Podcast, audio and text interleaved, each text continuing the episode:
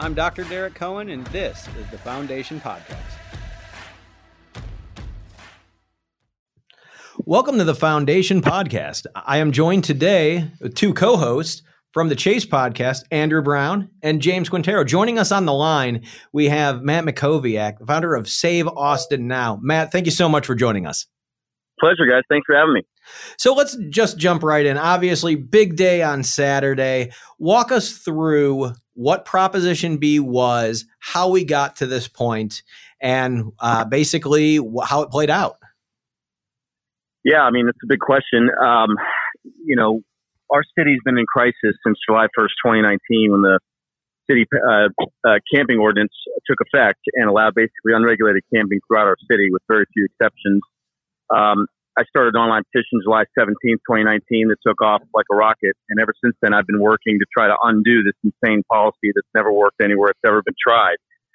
And so, you know, we went through an effort to try to, I guess, what you might say, lobby or certainly advocate at the city hall. That really went almost nowhere because they don't listen and they don't care and they're only really um, motivated by sort of hard left activists. Um, and so it became clear in September 2019 the only way to do undo this, this policy, which is damaging our city so much, was to engage in a petition effort and put something on the ballot. So it took us from Feb- late February 2020 to basically February of, uh, of 2021, uh, a 12 month period and two petition drives to get uh, certified for the ballot and, and, get all the work done that we needed. And of course, over the last 10 weeks leading up to the municipal election on May 1st, put us in a position to, um, to, to, to be successful with Prop B, which reinstates the camping ban citywide, which was in effect for 23 years across our city when there was no crisis, when we were getting 93% voluntary compliance with the camping ban according to the police department. Number two, it restores the sit lie ordinance downtown uh, to, to, the downtown area, the exact same coordinates, and then extends it to include the UT campus. And then third, it bans aggressive panhandling at night from 7 p.m. to 7 a.m. citywide. We think all those things are important. Uh, we want the homeless to be safe and sheltered. We don't believe unregulated camping is good for the residents or the homeless. And we were excited to have a pretty decisive 58-42 victory in a city that's really only about 21% Republican. So you can you can do the math. We had pretty significant bipartisan support across the aisle. On that bipartisanship, I'm seeing uh, the return numbers, and it looks like at least half, some estimates are showing up to 75% of voters who supported Prop B were Democratic primary voters. What do you attribute that overwhelming support from a constituency that many assumed that you would not get to? Yeah, and it's important to understand that um, we, we, believe we got anywhere from 40 to 52 percent of the Democratic vote. We have not analyzed election day yet because the individual roster is not out yet. Um, but based on early vote, we believe we're probably at, at 40 percent. Might be higher than that. When you add in independents, we were about you know 88 percent of independents supported Prop B. So when you combine those two things, that's a pretty strong number. Republicans, I think, were around 92 percent. Look, I think ultimately, sort of the left wing uh, of the city tried to kind of make everyone who who considers himself a Democrat vote no on Prop B, and that was kind of the way you could be a quote unquote good Democrat. Um, and I think at the end of the day, people put sort of their partisan views uh, behind their desire to have a safe neighborhood, a safe city park, a safe major intersection, and a safe city. And I don't think it's too much to ask that those things are safe in cities where in a city where we pay pretty reasonably, uh, unreasonably, I'd say, high taxes. So I think ultimately people's lives drove their decision making, not rhetoric, not smears, not you know press releases, not tweets. Um, and in the end, um, I don't know if there's ever been an instance where a proposition is passed over the stated and public opposition of nine out of ten council members and one mayor. I mean, we had 10 out of the 11 people that sit on the diet that oppose what we are doing. Uh, some of them pretty actively and pretty aggressively. So, you know, we believe from the beginning there was an opportunity to build a truly bipartisan and broad coalition on this issue. And the mayor and Greg Casar, the council member who was really the uh, the intellectual heft behind this whole thing and the driving force behind the camping ordinance initially, um, you know, have really doubled down at every instance. Uh, when the governor threatened them, you know, he kind of did the bare minimum in September of 2019. When we tried the first petition effort, and they kind of really, I think, screwed us, uh, if I can say that. Uh, they said we were 900 short uh, of the 20,000, even though we turned in almost 25,000. They played games with us on the ballot language, um, which I believe cost us eight to nine percent. I really believe we had not a 58 percent victory, but a 20, 67 percent victory because they used the word criminalized three times in one run-on sentence in the ballot language, rather than follow the, the, the specific city charter requirements that you have to take the ballot language uh, if it's captioned in an ordinance. So at the end of the day, look, we, we built a broad coalition, a bipartisan coalition, a nonpartisan coalition. Our organization is founded by one Republican and one Democrat. These issues at the local level, thank you, are not partisan. I mean, what is the Republican Party's view on safe neighborhoods? What is the Democratic Party's view on safe neighborhoods? I don't think either party has a view. I mean, you may have different policies you, you, know you support or don't support, but at the end of the day, I think people voted with their feet on this thing, and we had massive turnout. I mean, we've got 91,000 votes uh, for, for, for Prop B. It was a stunning a number of votes. Um, you know, when the Uber Lyft thing was voted on in 2014, when they had $9 million spent, there were a total of 87,000 votes cast. We got more votes than that seven years later with around $1.75 million spent on our side. Matt, there's a, a, uh, statewide version of Prop B moving through the legislature right now. I'd be curious to know if, if your eyes are on HB 1925 and how the Travis County delegation in particular has either supported or worked against that bill. Yeah, no, my more than my eyes have been on it. I mean, I've testified in front of the House and Senate committees. Um, the bill in the House passed third third reading today. Uh, I think it was 88 56 with six Democratic members supporting uh, the statewide camping ban, which we're obviously grateful to have six Democratic votes and have such a strong uh, overall uh, vote vote total. Uh, that bill goes to the Senate, and I think will pass uh, probably later next week. We'll see what the timeline looks like, uh, but it's it's looking good.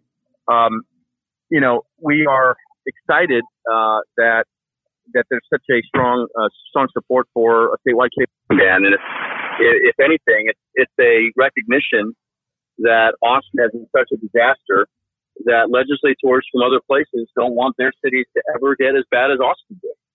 And so not only did the voters of Austin decide to overturn this insane policy after seeing what you know the, the, how it ravaged our community for almost two years, uh, but but but also you know you have the, the sad fact that every single Texas House member from Travis County uh, all of whom are Democrats because Paul Workman's seat, which uh, HD 47, which, which at one time was held by a Republican, is now held by a Democrat. So all the Democratic House members in Travis County, uh, quite literally, what would that be? Five days after the uh, five so five days after 58% of the city, the residents of Austin voted yes on Prop B. Every single uh, House member from Travis County voted no. I mean, went against the will of their constituency. Um, so, you know, that's something they're going to have to stand with in the future and explain. And, and if, you know, we'll see how they do with that. But uh, I think that's a hard case to make uh, that, that this policy that, that, that, failed in Austin, that 58% of the people voted to overturn, uh, somehow needed to be continued. And that in this case, these five or five or so members of the Texas House from Travis County know better than their own constituents who voted in a strong bipartisan way. So, so, let me ask you, what is next, both for Save Austin Now and it's a, let's be honest, it's opponents, those who would work against those goals. Yeah, so we're we're really excited about the future. I mean, we've built, I think, the single strongest uh, grassroots organization in the history of our city. We've done it in about 18 months. Uh, 40,000 email addresses, 1,000 volunteers. Uh, on the PAC side, we raised 1.75 million dollars from 3,000 plus donors. 73% of the donations under 200 dollars. Uh, we've collected, you know, 25,000 fishes the first time, 30,000 fishes the second time. Second time we did it in, in 50 days compared to almost 158 days the first time. So what, what's next is that we believe that the, the city, the city hall continues to push policies that are bad for public safety, bad for public health, and most importantly, bad for standard of living. You know, we want Austin to be a safe place to live, work, and raise a family, a great place. And it was that way at one time. I've been here since 1984. Uh, this has always been a great community to live, work, and raise a family in. And in the last two years, we've seen a really sharp uh, direction, you know, going the wrong way, and that has affected affordability. It's affor- it's affected transportation. It's affected public safety in a very profound way. Uh, and with this camping ordinance, it started to affect public health and other things, other aspects of our lives. So, you know, we have other ideas. Uh, we'll, we'll roll those out at the appropriate time and place. What I would say is, uh, you have not heard the last of us. Our work is just beginning. And so for anyone out there that wants to, you know, get, get to learn more about us, about the work we do, the volunteers we have, how you can get plugged in, how you can advocate for policies that are going to be better for public safety and public health and the standard of living and families and small businesses, uh, join us at saveaustinnow.com. So this question of what's next, uh, it's something that we're thinking a lot about at the foundation right now, and there have been a number of proposals that have been thrown out there on, you know, how do we really address the homelessness crisis and yeah. compassionately care for uh, our neighbors in Austin who are struggling with homelessness. And you know, looking at things like linking housing to services is something that um, we're hyper focused on. You know, not just yeah. warehousing people away in subsidized housing, but making sure that we're addressing those underlying root causes like mental health or substance use disorders. Yes. Um, there have been other proposals on the table like sanctioned camping where you have public land set aside the governor um, actually has gotten involved in that conversation a little bit uh, what are your thoughts on some of the proposals out there on the table as, in terms of okay what's the next step now that we've addressed the immediate public health and safety crisis how do we actually care for the large number of homeless that are concentrated here in austin yeah, it's an important question, and it's one that we've thought about. It's one we want to be engaged in. We want to be a part of the solution. We're not going to get engaged in failed models like what we've seen in Los Angeles and San Francisco and Seattle and Portland and Honolulu. I mean, they've obviously had open camping in those places. Their populations have exploded. There are severe consequences because of that. Los Angeles County has a hundred thousand homeless people. Like I don't, I don't care how clever and and advanced and tailored their solutions are. I don't care how much money they put towards it. They will never mitigate and directly address a homeless population of that size, right? And so we're obviously not at that level. We were at 2,500 when the camping ordinance took effect. I, I estimate based on a number of different factors, we're at about 5,000 now. There was a report 10 days ago from some uh, consultants the city hired that said they believed as many as 10,000 people had at least spent one night in the last calendar year uh, unhoused. That doesn't mean you have 10,000 any one time, but that's a cumulative total for an entire calendar year. In terms of solutions, you know, first of all, we ought to learn from what works, right? And I think there are three things that work. The first is Haven for Hope. Haven for Hope is not a way to get people off of, uh, you know, off of uh, homelessness and into self-sustained uh, living, but it is a way to get them into a centralized place where they can start receiving services and they can be safe. So if you look at Haven for Hope in San Antonio, which I believe was donated by the CEO of Valero or maybe Valero Corporate uh, several 10, 12 years ago, it's a nonprofit run, uh, centralized, regulated campground that's combined with the camping ban in San Antonio. And because of that, they don't have a camping problem in San Antonio. Novel concept. Um, but it's not just that, it's that they have services on site. It's that they have um, electricity and toilets and showers. They have police on site. It's self enclosed. And we're going to need, in my view, something along those lines to address the 5,000 or so people who are here because we do not have housing and shelter space and transitional housing to put them in right now. It's going to take time to ramp that up, obviously.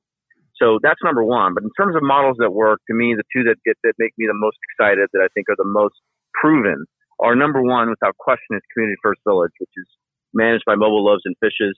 I've been there three times. I was literally there today for lunch with Alan Graham. I was there two weeks ago touring it for the second time, and I was there back in September of 2019 when all this was getting started. Community First Village is a tiny home, micro home community in Southeast Austin.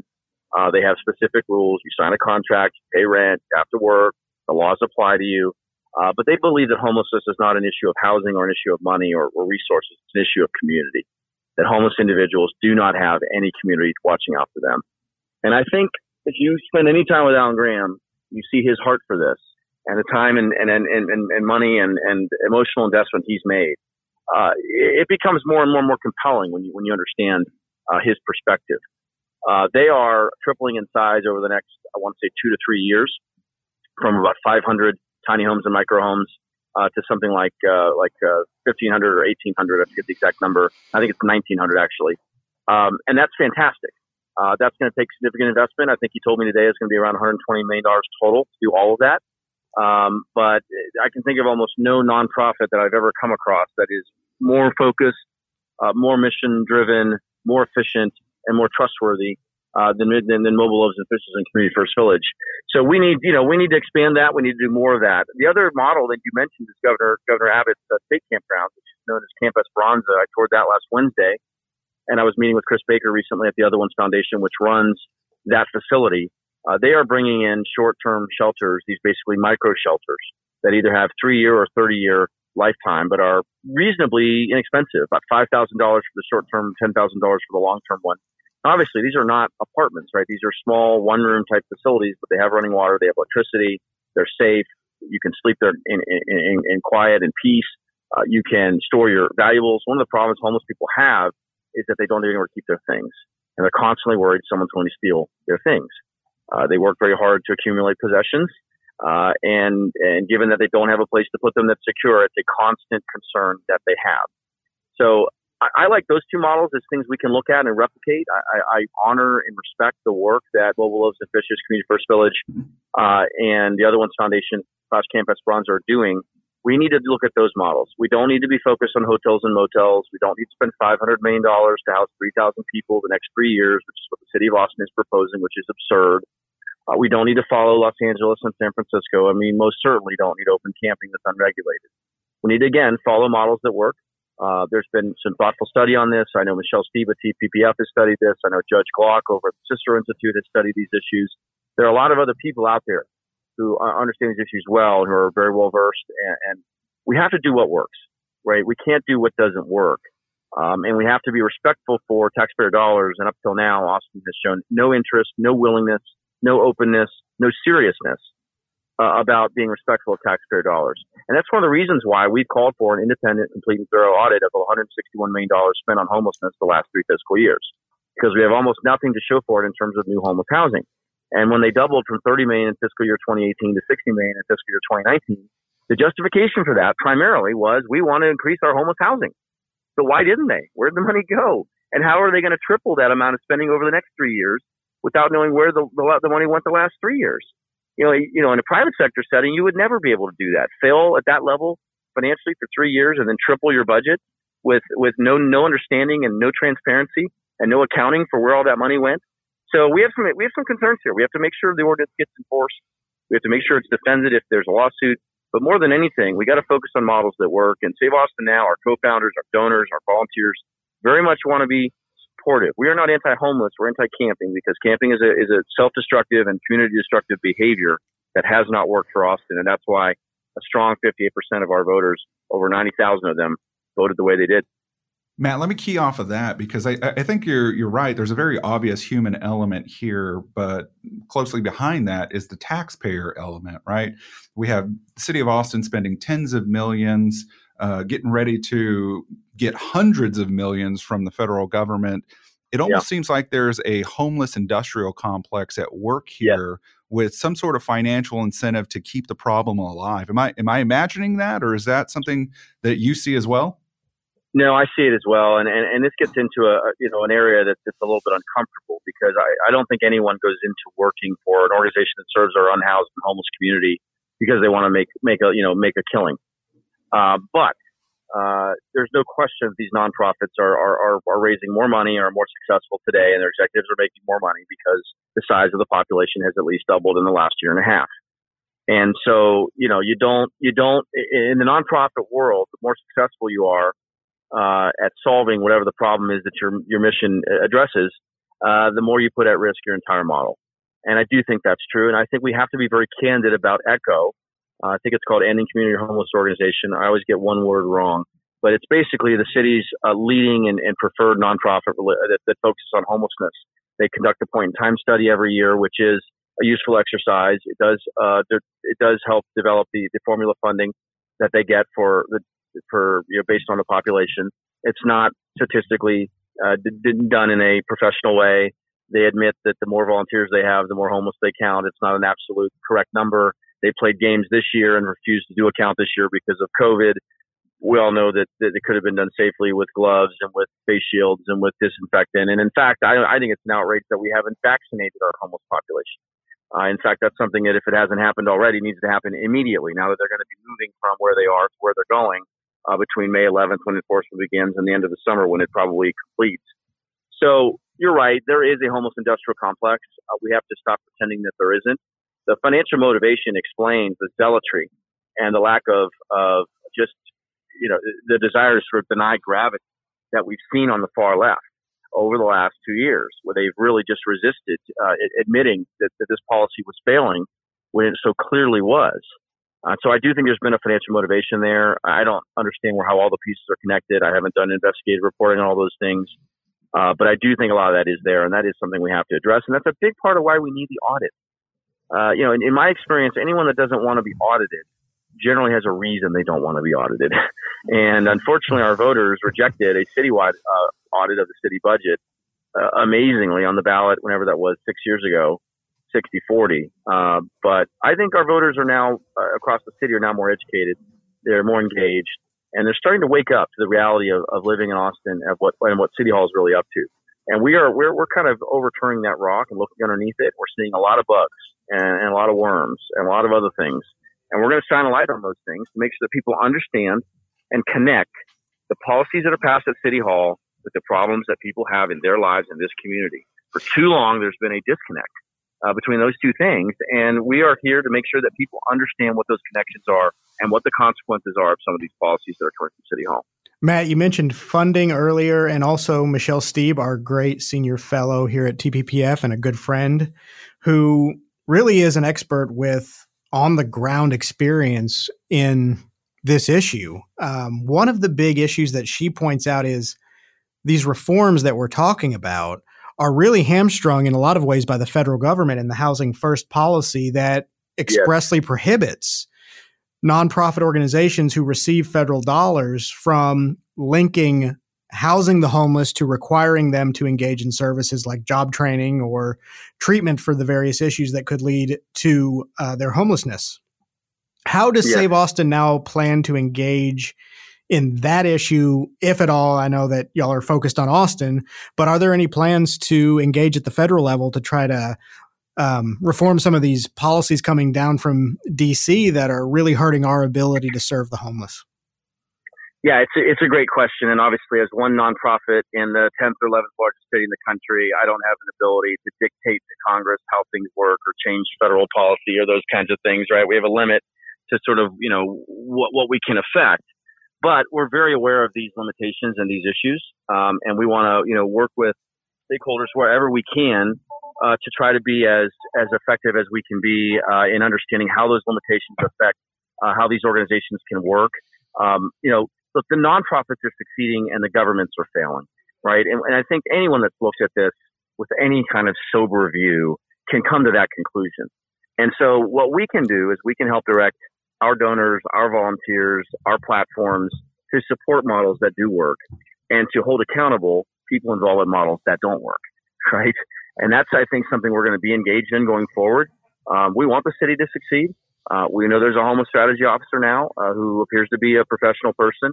Uh, I, I, did watch part of the homeless summit and was kind of shocked at how, how just fanciful and, and ridiculous much of the discussion was. Uh, and so that did not give me confidence. And I don't believe the summit that the city created that's creating their sort of homeless plan is, is one that's going to work or one that's going to be effective and certainly not one that's going to be efficient. Uh, so we're going to watch closely. And, you know, City Hall has power in terms of budgets, in terms of votes and resolutions and, and representing constituencies. But we have a constituency now as well. And, and we're excited about leveraging that and using that, number one, to educate people about standard living issues, but number two, to make sure that people understand what decisions are being made at City Hall and how it affects their daily lives. So you're right. You raise a great question. I don't have a great answer to it. We're very aware of how those policies affect uh, the ability to be effective with solutions. And, uh, you know, we may be able to engage our, our delegation at the federal level, given how bad things have become and given how much we all want to see a real solution that works.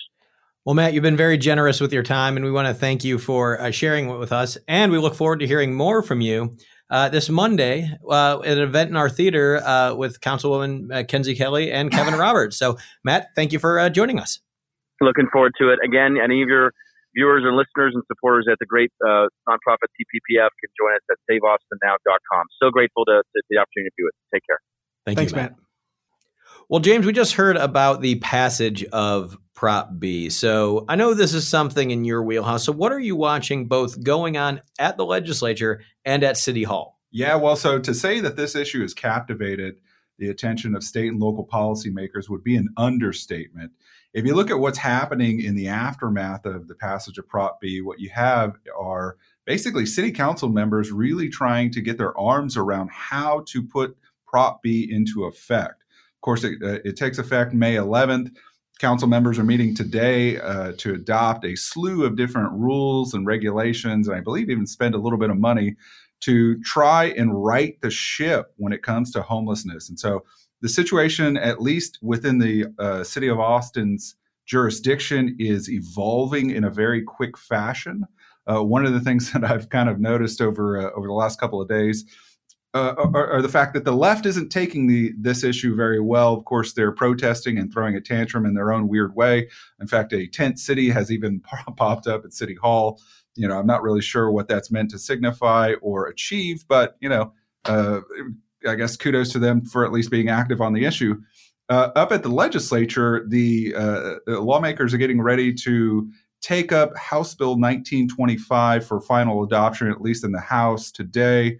Um, I believe that issue is is going to pass at the end of the day at the legislature, and basically what that would do is take Prop B and apply it statewide. Say that you cannot camp in public spaces, um, and, and, so I, I, think I think uh, you know folks who want to see uh, what's happened in Austin not help happen elsewhere uh, are going to be very pleased at the end of the day. But but really, this is an evolving situation in a lot of ways. And of course, you know, uh, not to make matters worse, but the federal government, or perhaps to make matters worse, you know, you never know with the feds. Uh, they're they're getting ready to dump a lot of money on both Austin and Travis County alike, several hundred million dollars. Uh, based on what I've read, uh, st- local leaders are getting ready to develop a plan to apply that in a quote unquote transformational way to the homelessness problem, which means, at least in my mind, they're getting ready to waste a lot of money in very creative ways. So, um, again, situation is evolving on the ground, both here in Austin and at the Capitol. Look for some very big changes on the horizon. Now, Andrew, you know, you and I are you know come from adjacent subject matter fields uh, you know the child welfare population and me with the criminal justice population sadly the overlap between those two populations is very very significant. Now i don't want to speak for you but i definitely speak for myself when i say we're not going to be able to jail our way out of this problem. No no absolutely and not. So that being said and this is one of the most animating features for me about proposition b is that there was never an alternative. It was set money on fire. It was back things that were more virtue signaling and uh, part of an orthodoxy versus things that have actually been shown to work. What can we actually do now that we have an enforcement mechanism with that full provision that we simply can't punish our way out of homelessness? And I think that's why the question that you asked Matt about what's next was so important because Prop B was just about stopping the bleeding, which we had to do. But the big question right now that the city council is wrestling wrestling with, that the legislature is going to have to wrestle with, and quite frankly, that Congress is going to have to wrestle with, is how do we change our approach? Because the approach of the last several decades has not worked. You know, we had housing first from the federal government tell us that we were going to solve homelessness within 10 years in that period of time, homelessness got worse. And the issue really is addressing those underlying causes. What is driving people into homelessness? And on the left, the quick fix solution that they just default go to is well, it's just a housing problem. So let's buy up some hotels and let's buy up other property and let's just put people under a roof and say we've solved homelessness. The problem with that is the recidivism, right? You have people that go into these homes, these hotel rooms, and they're left there. They're essentially warehoused away. You know, Prop B was focused on public camping, but the problem's the same. It's whether you're warehousing people in public vision or whether you're warehousing people in a hotel room on the side of I 35. They're still suffering. They still have the demons that are plaguing them, whether that be mental health issues, whether that be drug use issues, any number of things that are plaguing and driving the street level homelessness that we're talking about. That's what we really have to address and get our arms around is how do we approach our neighbors who are struggling with homelessness with a compassionate viewpoint that views these people with inherent and God given dignity that need support, that need the resources to achieve a measure of self sufficiency. And that's not going to be possible in every case because in some cases you have just such severe needs that they will have to be cared for by another person or institution for their entire lives. But so many of these people have the capabilities and you know alan graham at community first village has proven this. So many of these folks do have the capability of living a self-sufficient life and contributing back to our society. And our goal at tppf and i think our goal as society in general should be how do we unleash that potential and allow folks who are struggling in homelessness to not just survive but to achieve a level of thriving. Um, and you know that's the really really hard question that we have to answer uh, answer right now. Um, you know, Prop B is just the beginning. You know, we've solved the crisis. Now it's about digging in and rebuilding. Well, you bring up a very good point on, on that. In that, you know, again, there's nothing that is more of an affront to dignity than saying that, oh, well, here's a person with these pronounced needs, these pronounced issues.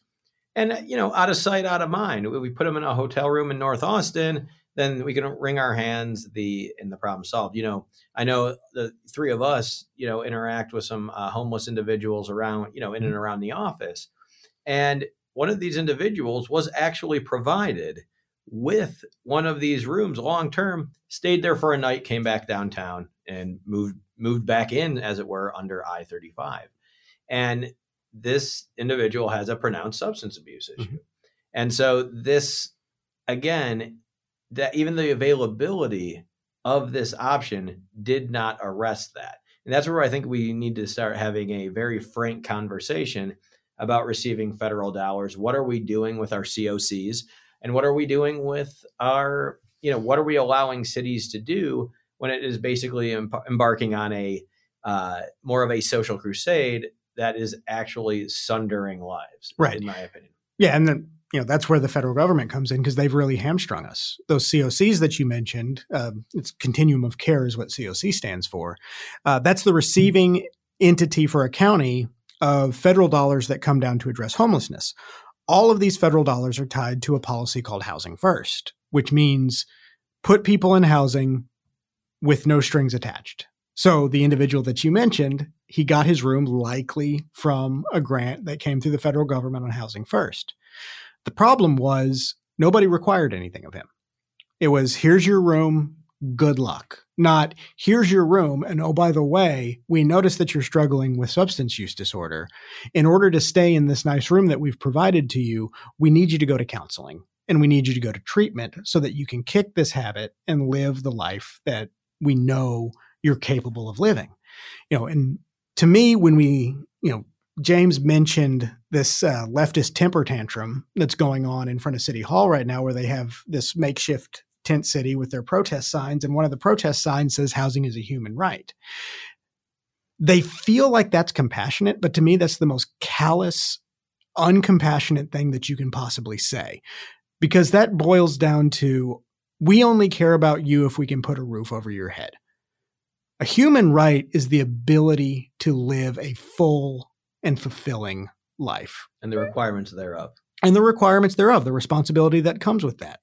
And a truly compassionate society is a society that says, no, we don't just care about your housing.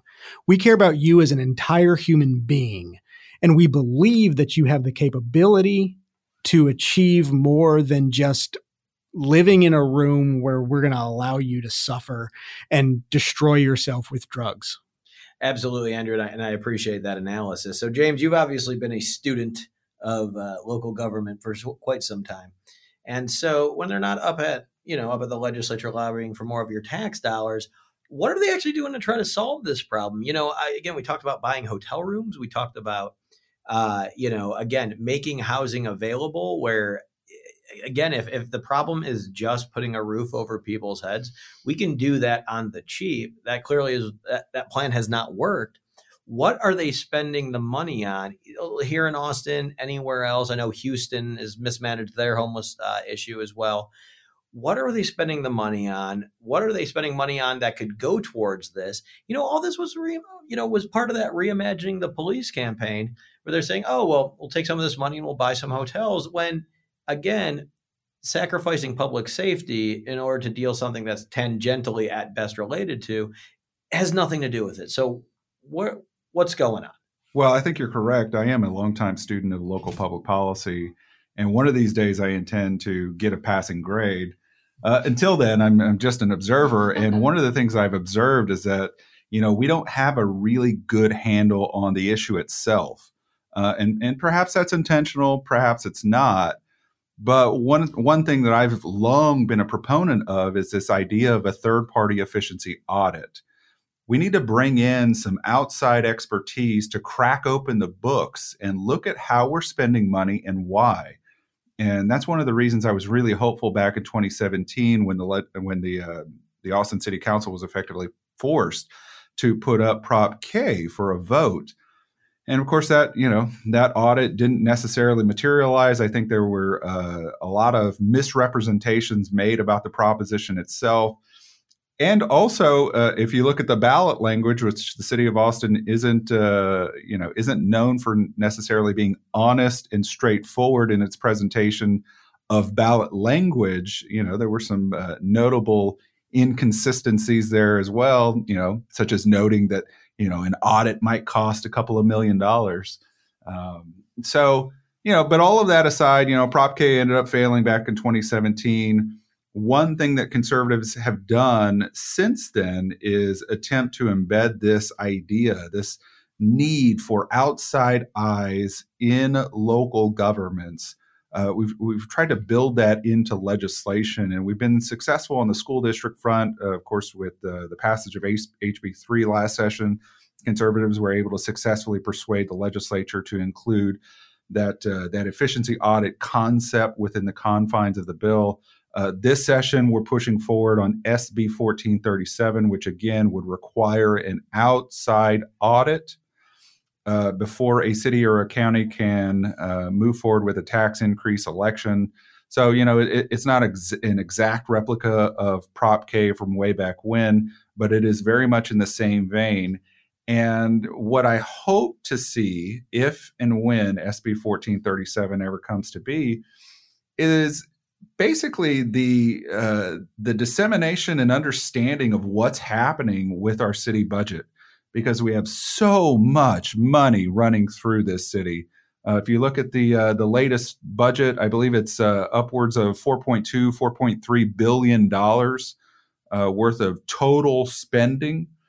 Um, that's an enormous, enormous amount of money for one city with you know maybe a million people mil, uh, inside of it. Uh, that that's a lot of spending, and, and we need to figure out not only on the homeless issue but across the spectrum. Why is it that the city of Austin spends so much and how much return on investment are taxpayers actually seeing? And so once I once residents are actually provided with that information and have a much better understanding as to what's happening on the ground, I think we can then move from there to making some intelligent, informed decisions as to whether some of these programs and services ought to continue. Um, and, and so, you know, that, that's what I'm looking for moving forward is either the legislature to act or perhaps some, uh, some noble, good-hearted citizen to revive our, our uh, the, uh, the failed Prop K campaign from 2017. And uh, let's figure out what the city of Austin is spending money on and why. Well, yes, you mentioned that they didn't want to spend the millions of dollars uh, or the supposed millions of dollars to conduct that audit because we all know what spendthrifts they are at uh, at uh, the city of Austin. So, just really quick, guys. So, we've been talking for a while. You know, we had a guest on. I'm really glad we were able to have that conversation. Uh, you know, the four of us. But I just want to ask you. You know, here we are. It is you know Thursday the sixth when we're recording this. You know, the legislature is just at that frenetic pace. We're a week out from the first of the big deadline. So, let me just ask you both, starting with Andrew. You know, the the legislation that you're following wins, losses opportunities for improvement with stuff that's still alive. You're talking across the board or just homelessness? Across the board. Across the board. Big win, House Bill 567. This is our CPS reform package. We'll do a ton to reduce the number of kids who go into foster care, get kids out of the system more quickly, you know, focus our efforts on strengthening families rather than separating families.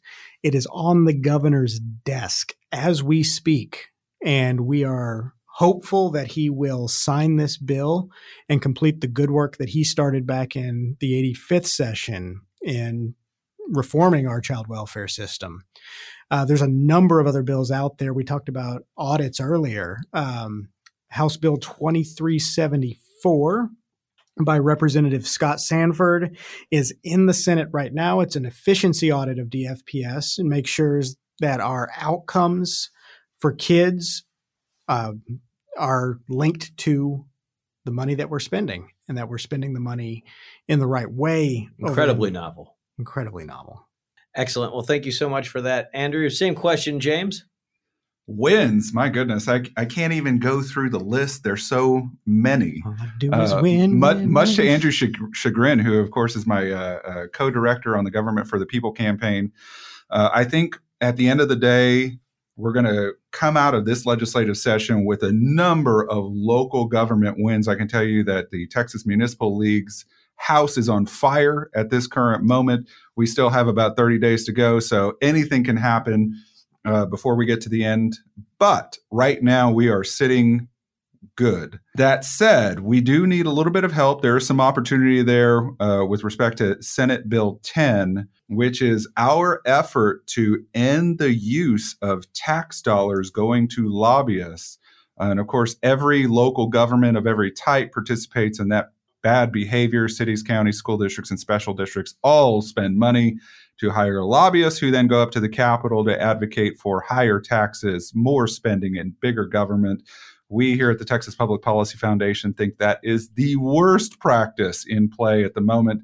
Um, the bill that we're supporting, Senate Bill 10, has gotten through the full Texas Senate and is now awaiting a hearing in the House State Affairs Committee. So, big opportunity there for the House State Affairs Committee to uh, move forward and uh, try and get this across the finish line. Uh, a couple of small to medium sized wins that I'll talk about. Um, I, I, think that uh, us closing, uh, I'm sorry, when I say us, I mean the legislature closing the disaster tax loophole is a good win. What we saw during the interim were cities and counties in particular raising taxes above 3.5% without voter approval. In response to that bad behavior, the legislature came forward with Senate Bill 1438 that basically says you can't use COVID to hit people with excessive tax increases without their permission. Big win for taxpayers there. Uh, another one that we're shepherding through right now is uh, HB 1869, which would basically wrap in non-voter improved debt into the uh, three and a half percent property tax calculation. This is another good, strong uh, taxpayer measure that will help account for the the true tax burden that uh, that is levied upon us all from year to year. And so, um, lots of good things happening on the uh, on the tax front. Uh, emergency powers reform, of course, is moving forward. We have a lot going on on the open government front. Uh, so I think at the end of the day, my friend and I are going to be looking uh, at a laundry list of different wins for the government for the people campaign. I'm just saying scoreboard though. Who was across the line first? uh, quantity over quality, sir. do you want to maybe recalibrate that? no. okay, well, well, gentlemen, thank you so much for joining us here today on the Foundation Podcast. Thanks for having me. Can you that last section? I was literally texting.